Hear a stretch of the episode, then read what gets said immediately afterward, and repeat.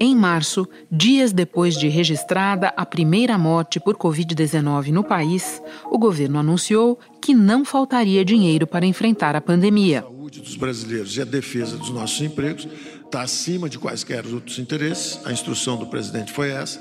A solução, tecnicamente, é pedir ao Congresso esse pedido de declaração de estado de calamidade pública. E isso nos dá espaço fiscal. Essa medida autoriza o governo ter gastos acima do orçamento para combater o novo coronavírus. Duas semanas depois, quando os mortos eram mais de 200 e os infectados quase 6 mil, o presidente da República disse que o Sistema Único de Saúde seria fortalecido. Por isso, determinei ao nosso ministro da Saúde que não poupasse esforços, apoiando, através do SUS, todos os estados do Brasil aumentando a capacidade da rede de saúde e preparando-a para o combate à pandemia. Fizemos isso através de ajuda financeira aos estados e municípios. Menos de um mês depois, com quase 2 mil mortos, o presidente demitiu o ministro. Não condeno, não recrimino e não critico o ministro Mandetta. Mais um mês e o substituto pediu para sair quando o número de mortos já se multiplicara por sete. O interino, que está lá até hoje, fez nessa época o seguinte balanço. Essa, esse primeiro balanço geral foi fruto de uma compilação de dados que nós buscamos de janeiro para cá, com tudo que foi feito e repassado pelo Ministério da Saúde para estados e municípios, com relação a recursos, tudo isso dentro das especificidades de tratamento de tratamento básico, de média e de alta capacidade, totalizando 38 bilhões de reais. E com isso, eu apresento aos senhores que o problema hoje não é recurso. O problema não foi recurso. Só que foi, como aponta uma auditoria agora, quando contamos mais de 80 mil mortos e já ultrapassamos 2 milhões de casos.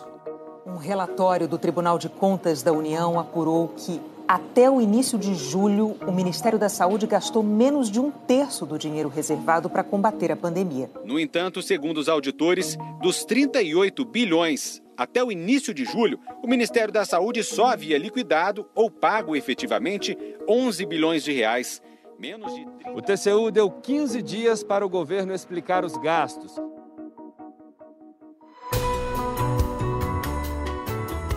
Da redação do G1. Eu sou Renata Loprete e o assunto hoje é o dinheiro que a gestão Bolsonaro não gastou na pandemia. O que o relatório do TCU revela sobre a condução do governo durante a maior crise sanitária da história do Brasil. A convidada deste episódio é Elida Graziani, especialista em contas públicas, doutora em Direito Administrativo, procuradora do Ministério Público de Contas do Estado de São Paulo. Sexta-feira, 24 de julho. Élida, o relatório do TCU aponta um grande represamento não só dos gastos diretos do Ministério da Saúde para itens como compra de equipamentos, por exemplo, mas também nas transferências que ele deveria fazer para estados e municípios. Quem nos ouve pode ter dúvida sobre como funcionam essas transferências, Élida. Quanto tempo normalmente demora o dinheiro está disponível para os gestores locais? Que critérios técnicos essas transferências devem obedecer? Você pode explicar? É muito importante entender que o SUS, né, o Sistema Único de Saúde brasileiro, ele, ele é sobretudo um modelo de repartição de responsabilidades. A União, ela não é a principal executora, são os estados e os municípios. A maior parte do que se previu de, de despesa para executar no enfrentamento da pandemia é sob responsabilidade dos estados e dos municípios. E essa transferência não demora, Renata. A gente faz transferências fundo a fundo, elas têm essa natureza, inclusive, é, obrigatória, pactuada, naquilo que a gente chama de é, comissão intergestores tripartite. E o atraso é, na verdade, um algo que merece investigação, porque foge ao planejamento feito pelo próprio Ministério da Saúde lá em fevereiro. Hoje nós fizemos, junto com o CONAS e o CONASEMS, uma pactuação para repassar aos estados e para as regiões que têm produção de média e alta complexidade o valor do teto de média e alta complexidade dobrado. Desde o dia 13 de fevereiro havia um plano de contingência nacional de enfrentamento da Covid e o Ministério da Saúde não tem executado na velocidade e quantidade necessária é, necessárias para fazer face a isso. Ainda nas transferências, que critérios técnicos elas devem obedecer? Especificamente no caso da pandemia, é, esse, esse planejamento inicial tentava estabelecer, lá naquele primeiro momento, as, as, os critérios de prevenção, as hipóteses de contaminação local, né, de transmissão local. A gente estava ainda tentando se aproximar da necessidade de testes. Como depois a gente não cumpriu o planejamento, perdemos o controle do fio da meada e aí é, o foco principal passou a ser a estruturação de leitos de UTI e equipes para fazer face à necessidade de internação das pessoas em situação mais grave. Mas ideal seria que a gente retomasse a capacidade de gestão é, dos testes, dos clusters de contaminação, em que a gente também investigasse as diferentes situações das cidades, das regiões do país. É, o planejamento do Ministério da Saúde, infelizmente, foi todo desobedecido. O Ministério da Saúde recebeu até o fim do mês passado 38 bilhões e 900 milhões de reais para ações específicas contra o coronavírus. O dinheiro deveria ser dividido assim: 16 bilhões de reais para os fundos municipais de saúde, quase 10 bilhões para os fundos estaduais de saúde, 11 bilhões em ações diretas do Ministério, como compra de respiradores, testes e equipamentos de proteção, e cerca de meio bilhão em transferências para o exterior, para aquisição de insumos importados. E nesse momento, as transferências elas não têm um critério propriamente isento em pessoal. Chama a atenção o fato de Pará e Rio de Janeiro terem, respectivamente, a segunda e a terceira maior taxa de mortalidade por Covid-19, segundo dados informados pelo Ministério da Saúde em 28 de maio, mas serem duas das três unidades da federação que menos receberam recursos em termos per capita para a pandemia. Infelizmente, a gente não tem segurança a respeito do que está orientando esses repasses nas transferências fundo a fundo. Agora, os 38 bilhões de reais para combater a pandemia ficaram disponíveis para o Ministério da Saúde a partir do momento em que foi aprovado o estado de calamidade pública no final de março. Quando esse dinheiro começou efetivamente a ser liberado? O decreto de calamidade, para ser mais exata, foi lá no dia 20 de março. A partir dali a gente conseguiu fazer face um pouco. No início, o Ministério da Saúde teve uma estratégia infeliz de pegar dinheiro do próprio SUS, fazendo remanejamentos internos, e só chegou de fato dinheiro novo, começar a vir dinheiro, inclusive, da autorização de quebrar a regra de ouro, que a emenda do orçamento de guerra deu, que o próprio Supremo deu, é, a partir de abril.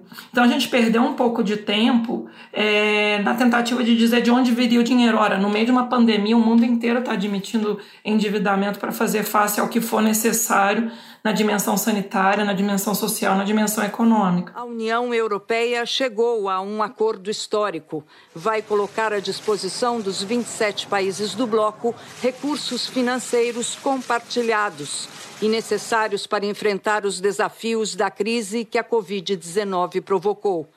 Dos 750 bilhões de euros, 390 serão feitos como uma doação. Desde o plano, que é de 13 de fevereiro, até efetivamente você começar a engrenar a execução orçamentária, foram mais ou menos dois meses, Renata. Élida, você falou tudo isso no meio de uma pandemia. Pandemia é emergência, né? Pandemia é necessidade do dinheiro para ontem. Ou seja, eu imagino que é uma situação em que não só o valor disponível importa, mas também a velocidade do gasto. Você pode explicar por quê? Claro, e essa pergunta é muito feliz porque a gente tem uma dimensão de que é, a resposta lenta, insuficiente e errática, portanto, no sentido de sem critérios objetivos, ela é mais cara para o próprio erário. Quem quer proteger o patrimônio público, quem quer pensar em, em é, velar para que não haja desvios, deixar o Ministério da Saúde gastar tão pouco e tão vagarosamente, de forma inclusive tensionando o calendário eleitoral, como agora se sucede, é, na verdade está dando é, um espaço para um risco de prejuízo ao, ao, patrimônio público ainda muito maior. A gente tem que investigar a, o quão é, essa resposta lenta, insuficiente e errática já não está agravando a própria questão do, do, da queda do PIB. Né? Há alguns estudos que começam a fazer esse contraste. Se a gente tivesse feito um, um isolamento social horizontal verdadeiro, tivéssemos acompanhado com testes as equipes de saúde da família, feito esse acompanhamento preventivo, o custo de enfrentamento da pandemia certamente seria menor. Um documento do Ministério da Saúde revelou que o ministro interino Eduardo Pazuello ignorou um alerta do Comitê Técnico da pasta. Os técnicos afirmaram que toda pesquisa leva a acreditar que o distanciamento social é favorável para a população e o retorno da economia mais rápido que medidas sociais drásticas dão resultados positivos. O comitê concluiu que, sem isolamento, será necessário um tempo muito grande, de um a dois anos, para controlarmos a situação. Semanas depois, Eduardo Pazuello assinou uma portaria em que falava sobre o retorno das atividades enfatizando os benefícios do convívio social. Elida, quando a gente pega o bolo todo do dinheiro disponível, a gente encontra 12 bilhões todos ali disponíveis para o Ministério da Saúde gastar. Agora, de acordo com o TCU, só 11% disso foi efetivamente executado. Lembrando para o leigo que a execução é o gasto propriamente dito, né? 11% até o final de junho. Como é que esse valor foi gasto, em que e o que é que explica uma execução tão baixa? É na ação essa que a gente acompanha o gasto direcionado especificamente para o SUS enfrentar a pandemia, de aplicações diretas, para ser mais exata, no âmbito do próprio Fundo Nacional de Saúde, tem a previsão de 9 bilhões, dos quais apenas 1,9 bilhões foram executados. Mas o, o, mérito é o mesmo, assim, é muito dinheiro quando, na verdade, o Ministério da Saúde executou muito pouco. Era para o Ministério da Saúde ter absorvido a responsabilidade de coordenar as compras em nível nacional. A exemplo do que já acontece do Fundo Nacional de Desenvolvimento da Educação em relação ao material didático. O Programa Nacional do Livro Didático tem a logística de adquirir com a escala que isso traz. Então, adquire para todo o país, para todos os estados e municípios, adquire para as redes de ensino e distribui no território nacional, podendo fazer face a qualquer pressão que o mercado, é, porventura, exerça em relação ao governo no meio da pandemia, ter fragmentado, ter atomizado as compras, gerou inclusive disputas fratricidas. Eu me lembro de estados requisitando equipamentos que outros estados tinham comprado. O governador de Mato Grosso, Mauro Mendes, do Democratas, reconheceu o problema. Falta medicamento, os preços explodiram e os gestores estão com medo de comprar. O governador do Espírito Santo, Renato Casagrande, do PSB, disse que a ajuda do governo federal é fundamental. E nós estamos com dificuldade de fazer a compra desses medicamentos. Então, a coordenação é do governo federal. Você gera, inclusive, uma incapacidade desses estados e os municípios terem poder de fogo, de barganha é, com os fornecedores. Então, era para o Ministério da Saúde ter chamado para si essa capacidade de, de, alocar os recursos com o ganho de escala. O mercado não dava garantia nenhuma de entrega, de prazo, começou a aumentar muito os preços. Então, se o Ministério da Saúde tivesse chamado para si. Dos quase 11 bilhões e meio de reais previstos para a compra de respiradores, testes e EPIs, foram pagos 1 bilhão e 300 milhões. Inclusive, é, num sistema unificado de compras, a gente teria mais segurança jurídica e capacidade de resposta para pandemia. O ministro Benjamin Zimler, do TCU, disse que os critérios para o que foi repassado não seguem, palavras dele, nenhuma lógica. Isso é normal, comum na administração pública, Elida? De forma alguma. E veja, Renata, como eu lhe disse, eu faço questão de repisar. Havia um plano elaborado e publicado pelo próprio Ministério da Saúde. Quem negou cumprimento a esse planejamento, esse plano de contingência nacional de enfrentamento da Covid, foi o governo federal. O relator do processo, o ministro Benjamin Zimmer, criticou a falta de informações, a comunicação do governo sobre a pandemia e cobrou mais transparência. A unidade técnica, não satisfeita com as respostas do Ministério do Planejamento, foi atrás, pela via matemática, de buscar algum tipo de correlação explica, que possa explicar essa essa lógica da transferência de recursos e a lógica também das compras distribuídas e da, e da, da aquisição de leitos locados e não encontramos esse tipo de explicação. E a partir daí, a ausência de critérios racionais, a ausência de critérios transparentes em pessoais, coloca realmente em risco, sobretudo porque este ano, 2020, é um ano de eleições municipais. Então, é, o tensionamento é um tensionamento muito perigoso, dado o risco de abuso de poder político, que é um instrumento que a gente debate muito no direito eleitoral, é, em face desse manejo patrimonialista.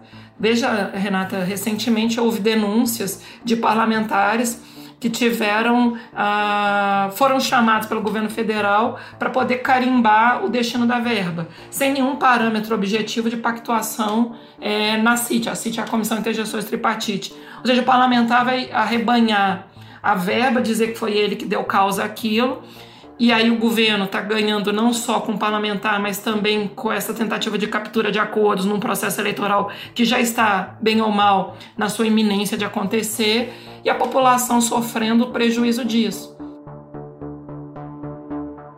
Ora, é, uma execução orçamentária tão pequena, num momento como esse, já com mais de 82 mil mortes, é algo que a gente vai ter que pensar esse, essa perspectiva é, de um trato patrimonialista, de um algo que não poderia ser atrasado para impactar o processo eleitoral. Eu tenho muito receio de que a finalidade de tudo isso seja esse abuso de poder político. Vamos olhar um pouco mais para esses números e falar, por exemplo, da coincidência temporal entre aquele episódio em que o ministro Gilmar Mendes criticou duramente essa espécie de terceirização do Ministério da Saúde para os militares e logo depois há um grande desembolso de dinheiro, de recursos por parte do ministério. Como é que foi isso? Foi, na verdade, uma situação que me surpreendeu. Você tinha até então, até o dia 14 de julho, efetivamente pago é, 12 bilhões de reais e no dia 14 de julho você pagou, né, o Ministério da Saúde pagou quase 5 bilhões de reais. Ou seja, era 42% da série histórica de 4, 5 meses tudo que a gente tentava pressionar. Eu me lembro de ter escrito um artigo com José Roberto Afonso, a gente representou ao MPF, que depois abriu um inquérito civil público para investigar essa execução orçamentária lenta, essa execução orçamentária insuficiente para o tamanho da crise que a gente vive, né? E o Ministério da Saúde simplesmente dava de ombros e dizia que não tinha como, etc e tal, uma fragilidade de argumentos terrível. Como talvez um subproduto dessa querela à vida envolvendo é, o Ministério da Saúde e a gestão do Ministério da Saúde, nós tivemos de súbito a liberação de recursos que estavam travados. Né? Então, é, se disse, brincando, que era um efeito positivo dessa polêmica Gilmar Mendes, Ministério da Saúde. Até esse dia, até a véspera, melhor dizendo, eram só 12 bilhões. Em um dia, é, você gasta 5 bilhões. E lembrando, Renato, só para fechar esse, esse dado, Durante o período de troca do ministro Mandetta para o ministro Tais, lá na sequência dos dias 13 de abril a 11 de maio, praticamente estagnou a execução orçamentária, era como se não tivéssemos em pandemia. Você teve também um efeito de descontinuidade administrativa no Ministério da Saúde. E depois da saída do ministro Tais, também ficou um bom período sem fazer liberação de recursos fundo a fundo para os estados e os municípios. Mais uma pergunta para o entendimento do leigo. Quando esse dinheiro todo fica represado na administração pública, o que acontece com ele? Como o financiamento das ações na pandemia são, na verdade, é, dívida, né? É como se a União é, diminuísse a, a, a própria demanda de dívida, de emissão de títulos. Esse dinheiro fica represado no Tesouro. E, de uma certa forma, é como se eles estivessem tentando conter a expansão da dívida pública. Mas, olha, nesse momento não é, é para se fazer economia à custa de vidas. A falta de vagas em UTI no Rio Grande do Norte completa um mês e mais de 200 pessoas já morreram à espera de um leito. Os mortos pela pandemia do coronavírus no Brasil passaram de 84 mil. De ontem para hoje foram confirmados mais 1.317 óbitos. Uh, se o Estado não, não se prestar a salvar, a evitar mortes, é, porque ele pode fazê-lo, ou seja, a gente está falando de mortes evitáveis. É, não tem como colocar na régua e comparar, ah, eu estou gastando X bilhões a menos. Tem que gastar não gastar nesse momento é dar causa a um prejuízo maior, inclusive naquilo que nós em direito falamos de responsabilidade objetiva do Estado. Elida, uma execução orçamentária tão baixa no meio da pandemia, e às vezes não foi nem execução baixa, pelo que você está explicando, você conta de momentos em que o dinheiro simplesmente parou de ser utilizado, parou de ir para os estados e municípios. Isso tem alguma consequência para o gestor ou fica tudo por isso mesmo? Existe uma hipótese na lei de improbidade administrativa de você não cumprir uma competência sua de ofício de forma tempestiva. Mas neste momento, Renato, o que nós mais queremos é que haja execução plena e adequada. É, a responsabilização pessoal é, de quem deu causa a essa omissão é, que causa repercussão não só na esfera de mortes evitáveis, mas em prejuízo econômico também, insegurança de retomada das atividades para a sociedade, é certamente algo que vai ser é, pautado a seguir. É, como eu dizia, na primeira esfera de responsabilidade já cabível é o, tanto o dano moral quanto o dano patrimonial coletivo. Há muito prejuízo acumulado na população é, não só em mortes evitáveis, mas como eu falava, em insegurança social, insegurança econômica, como também há essa dimensão de uma eventual improbidade, é, porque não se agiu num dever de ofício quando você é obrigado a fazê-lo de forma tempestiva e adequada. Os colegas do MPF e certamente o TCU estão atentos a essa perspectiva, caso continue essa prática irregular de uma execução orçamentária lenta, insuficiente e errática. E eu ainda te acrescento essa terceira dimensão é, do risco de abuso de poder político nas eleições municipais, que vai sim ter que demandar uma análise muito próxima, muito atenta dos colegas que trabalham na área eleitoral. Elida, para terminar, a gente vê muitos países fazendo gastos que não faziam há décadas, que não faziam, em muitos casos, desde a Segunda Guerra Mundial, para enfrentar essa pandemia. O que significa para o Brasil uma situação em que, em vários momentos, estados e municípios estão tendo que se virar sozinhos nessa situação? Assim que a gente teve a emenda 106, que é a emenda do orçamento de guerra, né? É, a, a, gente não pode mais se prender àquele parâmetro da responsabilidade fiscal. A, a, ideia de que tem que fazer resultado primário. Neste momento, especificamente neste momento, mais importante do que responsabilidade fiscal é segurança fiscal. Eu tenho muito medo de a gente, de tal modo, viver é, numa insegurança de não ter serviços públicos essenciais. E, Renata, não é só saúde. Os municípios, com a frustração da arrecadação tributária como se encontram, os estados também, você não tem garantia de como pagar a folha, por exemplo, dos, é, na área de coleta de lixo, da, da área de segurança prisional, os profissionais é, da segurança pública, a própria educação remota. Ou seja, a população vai se sentir numa situação de risco de anomia, ou seja, ausência do Estado naquilo que é o básico para manter a expectativa de uma vida justa. As pessoas, quando pressionam o poder público para esperar que futuro minimamente razoável elas têm, se não tem essa fonte de confiança no Estado, vira literalmente a barbárie. Os estados e os municípios, sem essa proteção da União, sem a União assumir a responsabilidade, porque só a União emite moeda, só a União se endivida. Se nós não tivermos essa proteção de um custeio suficiente desses serviços públicos essenciais, o risco é de um colapso mais amplo. Por isso eu falava de insegurança, de anomia. Elida, muito obrigada pelas informações, pelos esclarecimentos. Um prazer falar com você. Bom trabalho. A recíproca é verdadeira. E um recado sobre sintomas da Covid. O Ministério da Saúde mudou o protocolo para casos de suspeita de infecção pelo novo coronavírus. Nos primeiros meses da pandemia, a recomendação era ir ao hospital só em caso de sintomas severos, como febre e falta de ar. Agora, o Ministério orienta a pessoa a ir a uma unidade de saúde assim que os primeiros sintomas aparecerem, para fazer o teste RT-PCR, aquele do cotonete, e confirmar ou descartar o diagnóstico de Covid-19. Caso o exame dê positivo, não se automedique, reforce o isolamento e siga as recomendações do médico e do sistema de saúde da sua cidade. Este foi o assunto podcast diário do G1. De segunda a sexta, nós aprofundamos um tema relevante do noticiário em conversas com repórteres, especialistas e personagens da notícia. O assunto está disponível no G1 e nos aplicativos Apple Podcasts, Google Podcasts, Spotify, Castbox, Deezer. Nos aplicativos dá para seguir a gente e assim não perder nenhum novo episódio. Comigo na equipe do assunto estão Mônica Mariotti, Isabel Seta, Jéssica Rocha, Luiz Felipe Silva, Tiago Kazuroski e Giovanni Reginato. Eu sou Renata Loprete e fico por aqui. Até o próximo assunto.